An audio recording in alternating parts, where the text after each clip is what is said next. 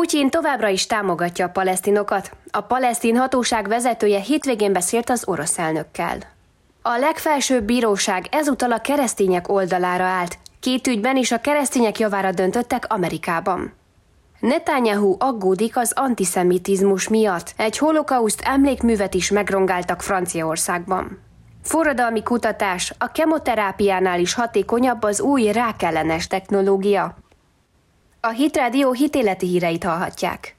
Putyin továbbra is támogatja a palesztinokat. Az arab-izraeli konfliktus legújabb fejleményei kapcsán Putyin megerősítette, hogy Oroszország rendíthetetlenül támogatja a palesztin népet abban, hogy megvalósítsa szabadságra és függetlenségre irányuló törekvéseit egy független állam létrehozásával, amelynek fővárosa Kelet-Jeruzsálem.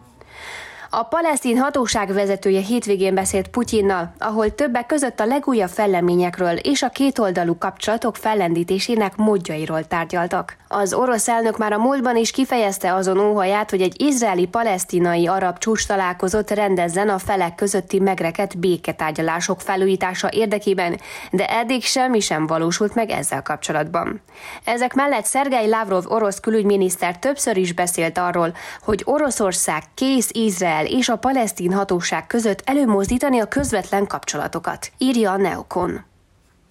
Újra a keresztények mellé állt az amerikai legfelsőbb bíróság. Ismét érvénytelenítette az alacsonyabb szintű bíróság döntését egy oregoni keresztény pár ellen, akiket azért büntettek meg, mert nem készítettek tortát egy azonos nemű pár esküvőjére. Egy pénteken közzétett végzés listában a legfelsőbb bíróság hatályon kívül helyezte Aaron és Melissa Klein elleni döntést az Oregoni munkaügyi hivatal folyamatban lévő peres ügyükben. Ebben az ügyben a legfelsőbb bíróság 6-3 arányban úgy döntött, hogy Colorado állam nem kényszerítheti Lori Smith-t arra, hogy az azonos neműek házasságát ünneplő weboldalakat tervezzen, amit ő valási okokból ellenzett. Neil Gorsuch bíró írta a bíróság véleményét, és arra a következtetése jutott, hogy egyetlen közférára vonatkozó törvény sem mentesül az alkotmány követelményei alól.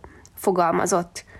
A lehetőség, hogy saját magunk gondolkodjunk és szabadon kifejezzük ezeket a gondolatokat, a legbecsesebb szabadjogaink közé tartozik, és része annak, ami erősen tartja a köztársaságunkat, emelte ki a bíró. Netanyahu aggódik az antiszemitizmus miatt. Az izraeli miniszterelnök aggodalmait fejezte ki a Franciaországban történő zavargásokkal kapcsolatban. Az erőszakos zavargások akkor kezdődtek, amikor a francia rendőrség egy közúti ellenőrzés során lelőtt egy 17 éves észak-afrikai származású arab tinédzser fiút. Az izraeli miniszterelnök véleménye szerint a zavargások célpontjai a zsidók voltak. Izraelt mélységesen agasztják a Franciaországot elárasztó antiszemita megnyilvánulások hullámai. Tanúi vagyunk a zsidók ellen irányuló támadásoknak, és elítéljük azokat. Támogatjuk a francia kormányt az antiszemitizmus elleni küzdelemben, emelte ki a miniszterelnök.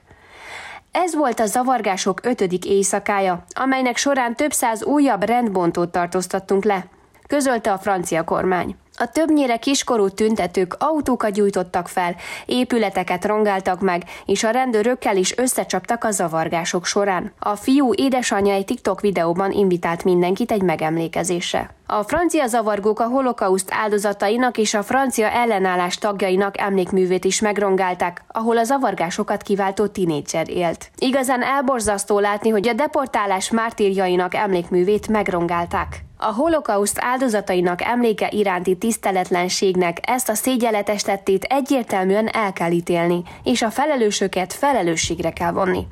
Áll az Európai Zsidók kongresszusának közleményében. Forradalmi kutatás, a kemoterápiánál is hatékonyabb az új rákellenes technológia.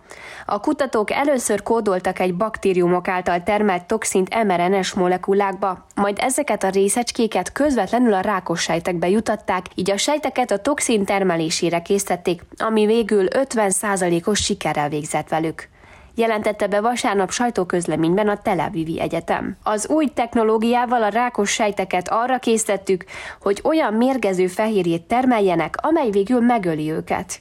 Mondták a kutatók.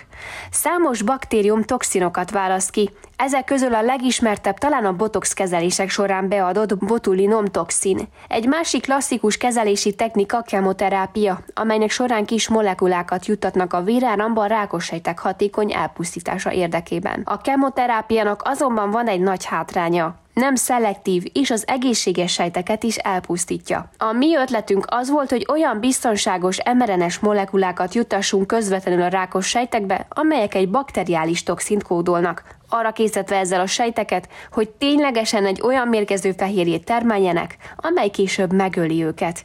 Egy olyan, mint hogy egy trójai falovat helyeznénk a rákos sejtek belsejébe magyarázták a kutatók. A részecskéket melanomi bőrrákos állatmodellek daganataiba fecskendezték. Egyetlen injekció beadása után a rákos sejtek 44-60%-a eltűnt.